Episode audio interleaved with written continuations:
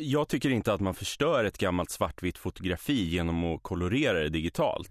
Men det blir lite mer artificiellt kanske på något sätt ändå, eller? Men man måste ju inte ersätta de svartvita originalen med digitalt kolorerade bilder. Ja, det har du helt rätt i. Och lyckligtvis har vi ett exempel på en sån här proffsig människa. Och han heter Carl Hamnede. Han har ett Instagram-konto som heter Color by Carl. Mm. Och Carl Mesedo då. Ja, jag har varit inne där. Det är magiskt. Han tar ju gamla svartvita fotografier och även filmklipp och så färglägger han dem.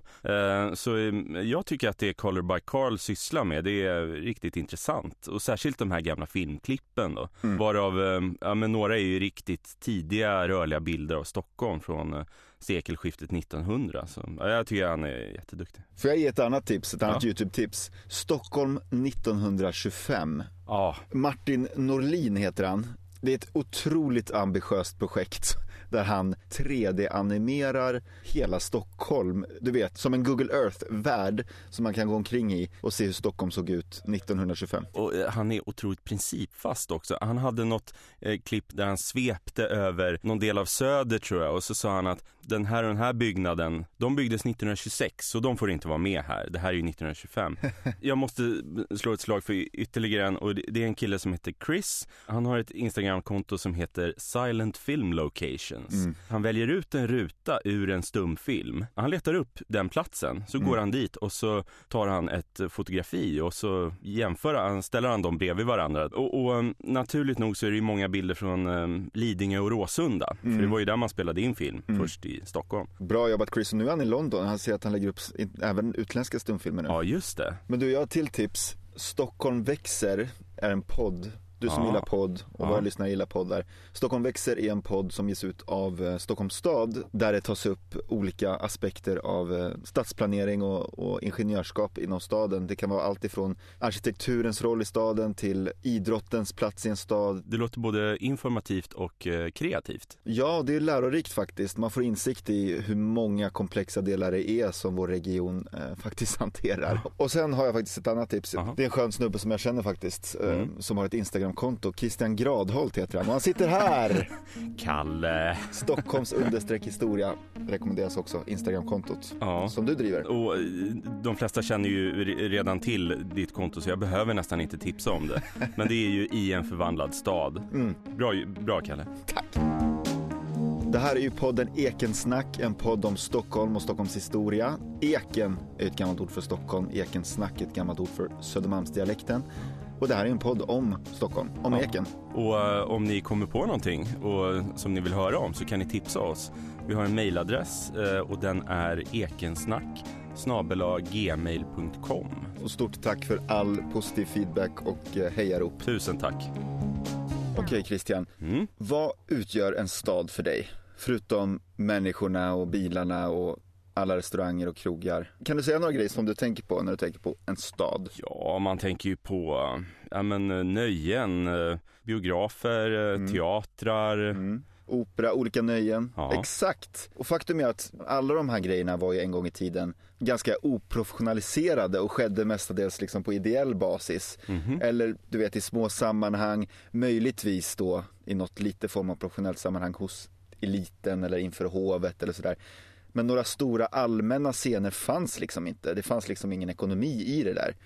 Men en byggnad som finns kvar än idag har faktiskt haft en central roll i skapandet av de här stora nöjescenerna.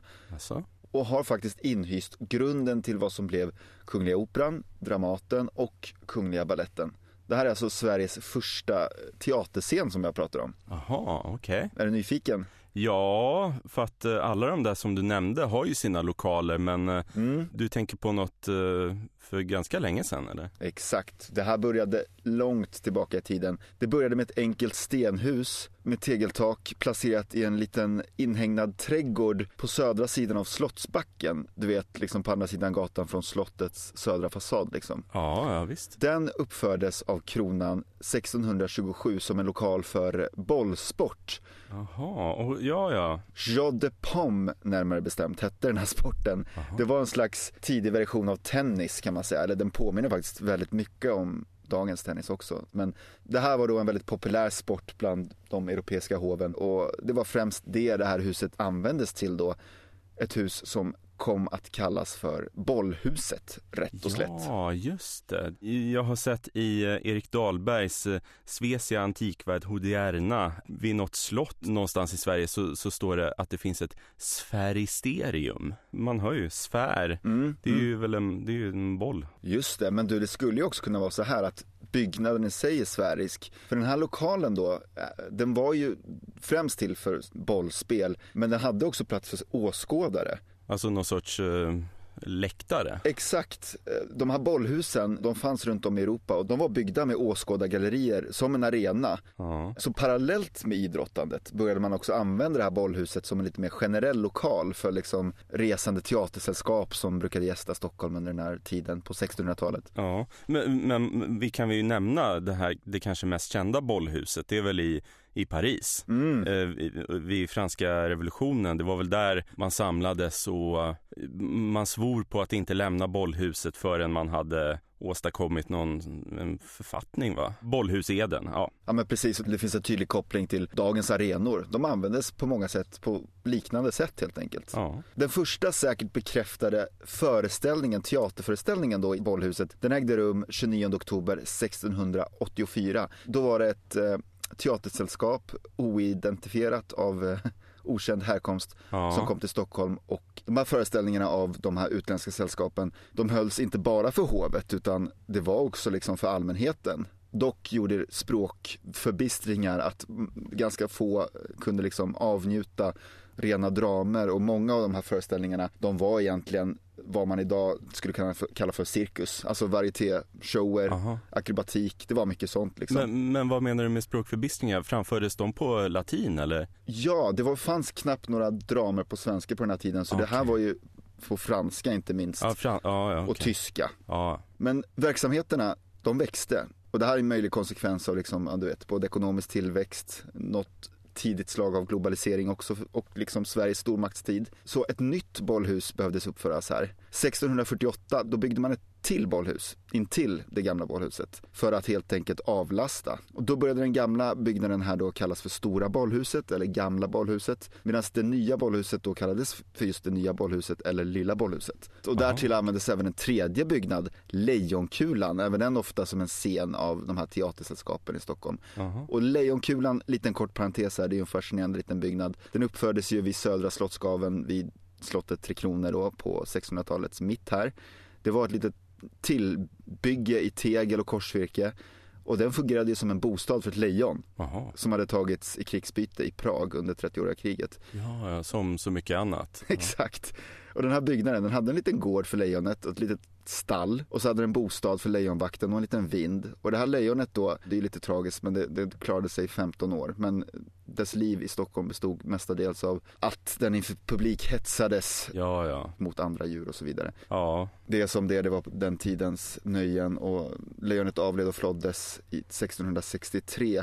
Men byggnaden stod kvar ett tag och användes då som teater, eftersom det fanns ju läktare och för åskådare här.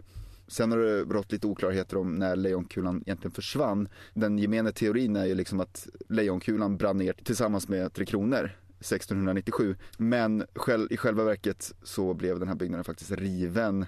Den eldhärjades i sig 10 år tidigare och den ansågs brandfarlig efter det. Så att då rev man den. Ja, redan då hade vi en tradition av att uppföra brandfarliga teatrar och sådär. Exakt. Ja, det var ju samma med gamla operan där som... Precis. Revs på 90-talet. Och när Lejonkulan då revs, då reserverades Stora Bollhuset för den svenska teatern. För nu fanns det en del små svenska sällskap här. Och det här var då Sveriges första svenskspråkiga teater. Man testade helt enkelt att sätta upp lite pjäser på svenska. Och det här gjorde succé och väckte debatt om att det vore rimligt att grunda en inhemsk teater för svenska yrkesaktörer. För det var ju också så att det var rätt dyrt att ta in de här utländska teatersällskapen. Om man nu ville liksom tillfredsställa hovet med något specifikt nöje, då var det ganska besvärligt att liksom hämta hem det utifrån så att säga. Ständerna godkände det här förslaget om upprättandet av en nationalscen i Stockholm. Och 1737 då invigdes den här då statliga Kungliga svenska skådeplatsen i Stora Bollhuset. Och det var ingen liten teater. Alltså i det här dåtida fortfarande lilla Stockholm då fanns det ändå plats för 800 personer här. Det var liksom amfiteatraliskt ordnade sittplatser längst bak, de kallades balkongerna, och sen raderna var indelade i olika loger med 8 platser i varje, och så fanns det till då även en kunglig loge som hade en egen entré utifrån, och så hade scenen liksom ett orkesterdike, och ovanpå fanns en vind för själva maskineriet. Så nu började det här professionaliseras. Ja, det låter ju som alla beståndsdelar i en helt vanlig teater. Verkligen, det här var ingen liten apparat. Så här följer dock då några år där Kungliga Svenska skådeplatsen dras med ekonomiska problem, och snart tog en fransk teatergrupp åter över arrangemanget. Men inte under så lång tid, för Christian Gustav den III, ja, vår kanske mest kulturintresserade kung. Han kröntes ju 1772, och vet du att ett av hans absolut första åtgärder efter trontillträdet, det var att avskeda det här franska teatersällskapet, Doulondelles sällskap, eller Adolf Fredriks franska teatersällskap. De hade varit verksamma här mellan liksom 1753 och 71, men han avskedade dem. Till förmån för en svensk trupp, eller? Precis. Aha. Han tog initiativ till att låta svenska skådespelare på nytt uppträda i Bollhuset. Ja. Han instiftade något som man kallade för förbättringssällskapet för svenska språket. Okay. Med uppgift då att läsa och granska dramatiska verk på svenska. Och på våren här nu, 1787, då inrättades Svenska Dramatiska Teatern. Kungen ville skapa en nationalscen här då för svensk taldramatik. Det var något som inte fanns. Tanken var att den skulle ha liksom en normerande inverkan, dels på det svenska språket, och den hamnade under Svenska Akademiens överinseende då. Och tanken var från början att alla teaterpjäser skulle vara svenskspråkiga original. Så det var ju liksom högtravande planer här, men den strikta linjen fick man relativt snabbt överge, eftersom det fanns helt enkelt inte så mycket högkvalitativ svensk drama på den här tiden. Men det var inget fel på ambitionen i alla fall. Ambitionen fanns där, det får man verkligen säga. Men då de nya riktlinjerna innebar att okej, vi kör på utländsk dramatik då, men i god svensk bearbetning. Gustav III då, han vill ju grunda liksom inhemska yrkesgrupper. Han vill ha opera, teater och dans på svenska. Och som ett led i det här projektet då så grundade han Operan, Kungliga Balletten, Dramatens elevskola, Dramaten. Alla de här institutionerna hade ursprungligen sina lokaler i Stora Bollhuset. Så här gavs den första operaföreställningen i Sverige. Det var den 18 januari 1773. Och hela det här initiativet, det var ju kungens privata projekt som han själv betalade för. Och så mycket som 80% av kungens handkassa gick till den här teatern. Och det, nu snackar vi liksom allt från kostymer, maskineri, musikinstrument, allt. Här följer då de två Bollhusens storhetstid. Man sysselsatte då 1779 18 skådespelare, 2 körmästare, 39 körmedlemmar, 43 dansare, och bara 7 år senare hade personalen utökats, och nu sysselsatte man 91 körmedlemmar, 28 fast anställda skådespelare. Så att här växte det snabbt. Ja, verkligen. Ja, det är slående många. Men att bedriva de här nationalscenerna i ett bollhus, alltså ett hus avsett för bollsport, det kändes kanske inte helt värdigt. I alla fall inte om man frågar Gustav III, gissar jag. Så de här institutionerna, de förlas ju här nu så sakteliga till olika hus runt om i stan. Operan vet vi var den ligger, även om huset har bytts ut. Dramaten låg ju först i palatset Makalös. Just det, vid Kungsträdgården som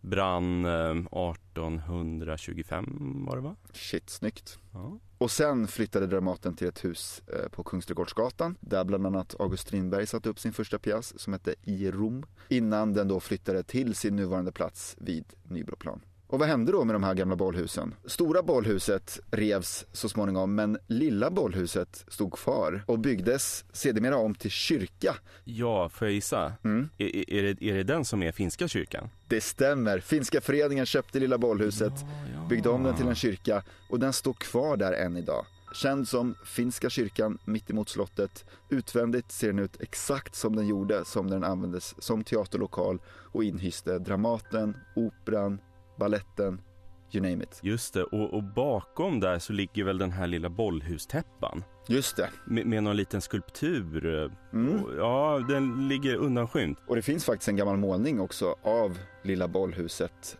där det verkligen är slående att byggnaden är helt identisk med dagens finska kyrkan. Tanken svindlar ju när man ser någon 200-300 år gammal målning, och så ser det precis likadant ut idag. Verkligen, jag tycker också det är roligt att man spelade tennis där inne. Tidig paddel. Exakt. Jag skulle vilja beröra en aspekt av Stockholm som är ofrånkomlig, nämligen det faktumet att vi genom hela vår historia ständigt har tvingats att förhålla oss till våran topografi. Det är verkligen sant. Och jag kommer troligtvis återkomma ganska ofta till såna här saker, våra berg och dalar. Och jag tycker det är intressant hur miljön inverkar på människan. Ja, och det är väl det som definierar Stockholm. Utöver vattenspeglarna så är det just höjdskillnaderna som är, har byggt Stockholm rent estetiskt. Ja, vi kommer liksom aldrig ifrån dem. Vi har hanterat dem på olika sätt. Men idag tänkte jag vara ganska specifik. Jag kommer bara prata om den gamla Katarinahissen. Oj, det här är ju ett av få riktiga landmärken i Stockholm. Ja, jag tycker det också. Och de flesta känner ju till Katarinahissen kanske. Men för att placera oss i rummet så kan vi ju säga att vi befinner oss vid Slussen. Och för att placera oss i tiden så kan vi ju tänka oss perioden mellan det sena 1870-talet och det tidiga 1930-talet. Det är den bästa tiden. Ja, jag är väldigt förtjust i precis den tiden. Katarinahissen förstås ju idag kanske främst som en kommunikationsled mellan Slussens betongdäck som uppfördes på 30-talet och Mosebacke.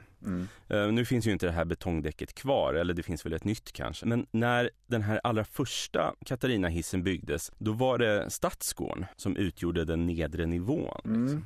Sedan 30-talet så har ju liksom den allmänna närvaron vid Stadsgården minskat. Det finns ju betydligt färre anledningar att vistas vid Stadsgården idag än förr. Då låg det ju krogar och massa mindre företag och båtar och sådär. Allt det här är ju borta, va? Och platsen är ganska otillgänglig idag, va? Precis, och just nu är den bara helt inringad av byggplank. Ja, men om vi går tillbaka till den andra halvan av 1800-talet, då är ju en av de huvudsakliga sysselsättningarna här i Stockholm det är att förbättra och förenkla framkomligheten.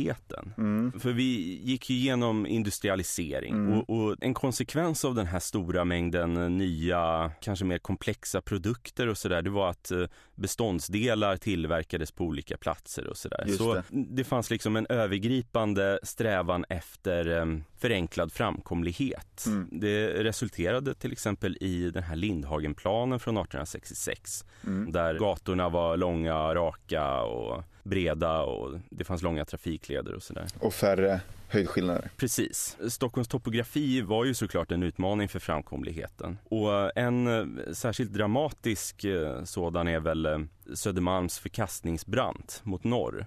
Den kan man ju liksom inte bara spränga ner hur som helst. Ja, just det, alltså Mosebacke, om man står där uppe och tittar ner. Alltså nästan var man än är i stan och tittar mot söder så ser man en bergvägg. Om man på till exempel 1870-talet då skulle från Gamla stan till någon plats uppe på Söders platå, då fick man antingen ta den branta Götgatan, den branta och väldigt trånga Stora Glasbruksgatan eller den branta Hornsgatan. Och det fanns även ett antal trappor då. Mosebacke trappor, Söderbergs, Sista Styverns. Men alla de här alternativen är ju krångliga och ofta omvägar. 1878 inkommer det en skrivelse till överståthållarämbetet från företaget Grönvall och Bredenberg. Jag har sett i samtida tidningar då att de verkar ha varit någon form av agent i ventil- och pumpbranschen. Men i den här skrivelsen så påpekar de att Stockholm precis har fått spårvagnar, men inte på Södermalm. Så Södermalm kan betraktas som missgynnat på grund av sina topografiska förhållanden. Och i enlighet med den här tidens krav på framkomlighet så föreslår Grönvall och Bredenberg ett tekniskt och modernt fortskaffningsmedel från Stadsgården och upp till Söders höjder. Vilken typ då liksom? Ja, det är ju inte en hiss. Nej, okay. Det rör sig om ett så kallat Lintrajekt, men de kallar det här också för en linbana. Alltså vagnar som rullar på en räls, alltså snett uppåt. Typ en sån som finns på Skansen. Ja, exakt. Vi har ju några såna här i Stockholm idag. Bland annat just den. Och så finns det även en från Liljeholmen upp till Nybohov och kanske några fler. Mm. Men Grönvall och Bredenberg snackade om en bergbana i tunnel. Okay. Från bottenvåningen i ett hus nere vid Stadsgården upp till en liten station vid Klevgränd. Mm. Stadsfullmäktige, de tyckte att det här var en bra idé. Men de menade att stationen borde ligga mitt på Mosebacke torg istället. Mm. Och det var en sån som fick tillstånd att anläggas. Oj, det visste jag inte. Det var coolt. Ja. Men i den här skrivelsen så visar man ingen större omsorg om Söders arbetare. Mm. Utan det bärande argumentet till den här är att folk smidigt och snabbt måste kunna ta sig till och från Mosebackes teater. Okay. Och den berömda utsikten därifrån. Yeah. Det rör sig alltså om ett transportmedel för den mer besuttna klassen. Mm. I det här tillståndet ingick en ensamrätt på transporten mellan Stadsgården och Mosebacke. Okay. Så om den här hade anlagts hade en Katarinahiss varit omöjlig. Men som vi vet så byggdes det ju aldrig någon linbana. Nej. Det föll på att Grönvall och Bredenberg, de betalade aldrig in den här säkerheten på 3000 kronor till drätselnämnden. Mm-hmm. Då kan andra komma in liksom. Mm. Och det gör en man. Han heter Knut Lindmark, född 1838 i Östergötland. Mm. Och han var före detta kapten i väg- och vattenbyggnadskåren. Mm-hmm. Och nuvarande direktör för Motala verkstad. Och i ryggen hade han även haft en högt uppsatt befattning i Argentinas ingenjörskår. Okay. Och just att han har varit i Argentina, va? Det kommer ha väldigt stor betydelse. Det måste ju varit väldigt häftigt att ha varit i Argentina på mitten av 1800-talet. Ja. Få förunnat. Och Claes Lundin, det var han som skrev Nya Stockholm. Mm. Enligt honom lär Knut Lindmark ha sagt: "Gör er icke besvär med backarna. Jag ska låta er sväva upp för dem utan att ni behöva göra er den allra ringaste möda. Jag ska hissa upp er." Mm. När Lindmark var i Sydamerika, då passerade han vid något tillfälle hamnstaden Salvador i den brasilianska delstaten Bahia. Och där såg han Elevador La Cerda. Och det är en ångdriven hiss mellan hamnplanet och stadens högre belägna delar uppe på en platå. Mm. Och den hade funnits här sedan tidigt 1870-tal. Och det var den här hissen i Salvador i Brasilien som var hans inspiration när han tänker fram Katarinahissen. Okej. 1880, då lämnar han in en ansökan till överståthållarämbetet om att få uppföra en sån här ångdriven elevator vid Slussen i Stockholm. Vid den här tidpunkten då är ju hissar extremt ovanligt. Ja. Undrar om det ens finns några andra i Sverige vid den tiden? Nej, det vet jag inte. Men i den här skrivelsen så kan man se att det redan vid den här tiden verkade gå hem och peka på vad man hade i USA. Mm. Och här nämner han att i New York finns inte mindre än 11 000 hissar i dagligt bruk. Och tillståndet beviljas i stadsfullmäktige. Och så bildades ett företag som kom att heta Mosebacke Gångbro Aktiebolag. Mm. Det här var egentligen ingen svensk produkt. Alltså som sagt så kom ju inspirationen från Brasilien. Och järnet, det kom från Belgien. Okay. Och hissmaskinerier från USA. Okay. Men till slut stod den färdig då. Vårdagjämningen, 19 mars 1883. Och obligatoriskt att nämna i de här sammanhangen, det gör man alltid när man pratar om det här, det är att hissfärden upp kostade 5 öre och nedfärden 3 öre. Det känns som att jag har läst om det. Per Anders Fogelström känns som i någon av hans böcker. Du har helt rätt där. Det var i Barn av sin stad. Det är väl den andra delen av stadserien. Ja.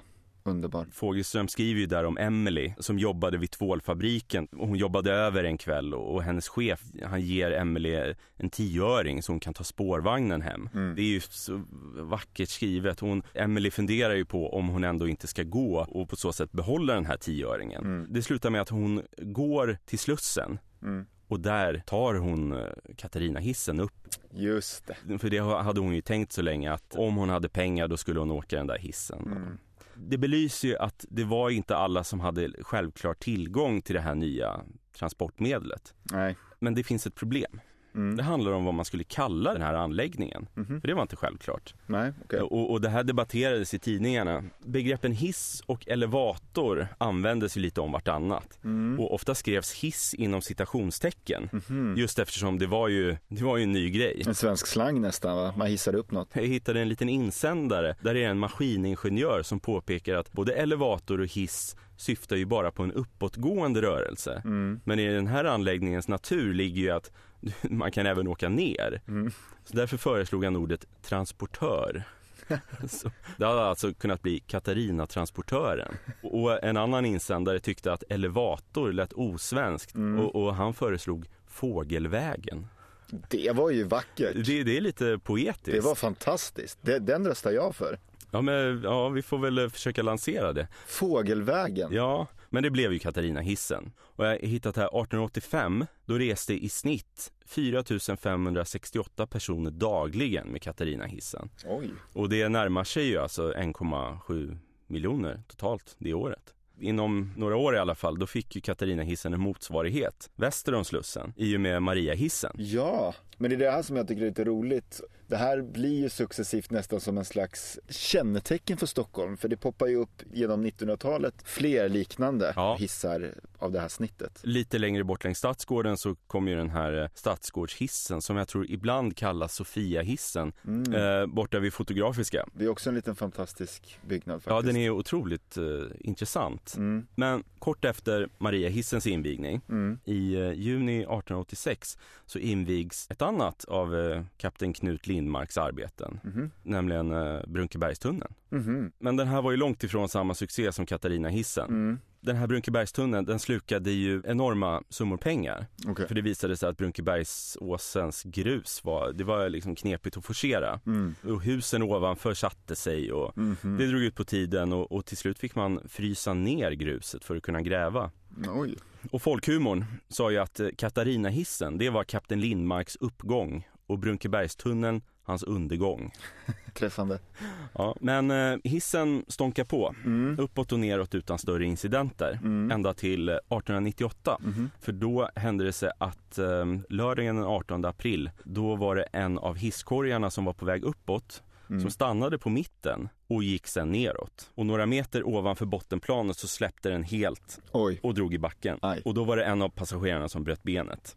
Så då stängde man av hissen och så undersökte man den. Och det lär faktiskt ha handlat om bristande kontroll. Bland annat så lär vajrarna aldrig ha bytts ut på 15 år. Så Mosebacke Gångbro Aktiebolag fick mycket kritik för det här. Och de fick anställa en till maskinist och sådär.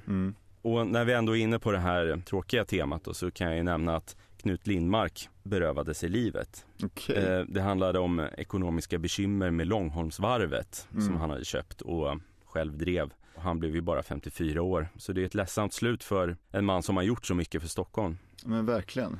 Men ja, hissen står ju kvar och med tiden börjar man sätta upp reklam på hissen. Och här vill jag ändå göra ett påpekande.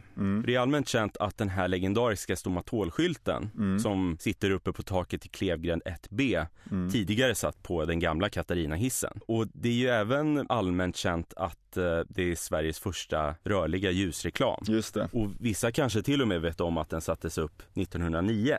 Men det är inte den stomatolskylt som vi ser idag som monterades upp 1909.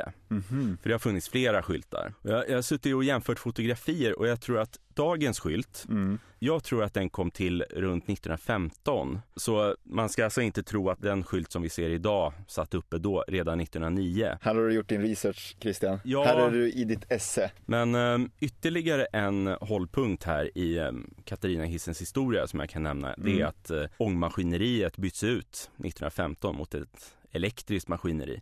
Så den här anläggningen var verkligen framstegskompatibel kan man ju säga. Just det. Men då är det ju slutligen dags för Slussen att byggas om. Och då är det ju 1930-tal. Och den gamla hissen från 1883, den kommer rivas. Den får liksom inte plats i den här nya slusskonstruktionen. Och då kommer den alltså ha stått där i 50 år. Det känns också som att Per Anders Fogelström har skrivit om. Ja, i hans bok I en förvandlad stad. Den är ju jättefint skildrat här. Han beskriver ju hur åskådare samlas i närheten för att se när man tar ner den här gångbron. Den ska firas ner till gatan. Och folk har tagit med sig koftor och termosar och sitter uppe för att titta på det här. Så det är ett stort arbete. Och det tar hela natten. Först på morgonen den 9 juli 1933 så låg den på backen då. Okay. Och så styckades den upp till lite mer hanterbara skrotbitar och så forslades ner till järnvägsvagnar nere i Stadsgården och därmed var ju historien om den gamla Katarinahissen slut. Rest in peace. Men jag kan tycka att det är ju sorgligt att den gamla Katarinahissen försvann, för den är ju av ett helt annat slag estetiskt. Den hade ju varit ännu mer av ett landmärke. Och jag måste ju bara säga att ordet jag tar med mig från det här är ju fågelvägen. Ja, du gillade den. Jag älskade den. Tack Christian för den infon. Tack själv, tack själv. Och med det rundar vi väl av idag. Ja, och dig Kalle kan man ju nå på ditt Instagramkonto I en förvandlad stad. Och dig Christian når man på Stockholms understreck historia. Och oss gemensamt kan man ju mejla till ekensnack@gmail.com. Och musiken tackar vi Christian Gälleberg för. Tack så mycket Christian. Tack Kalle.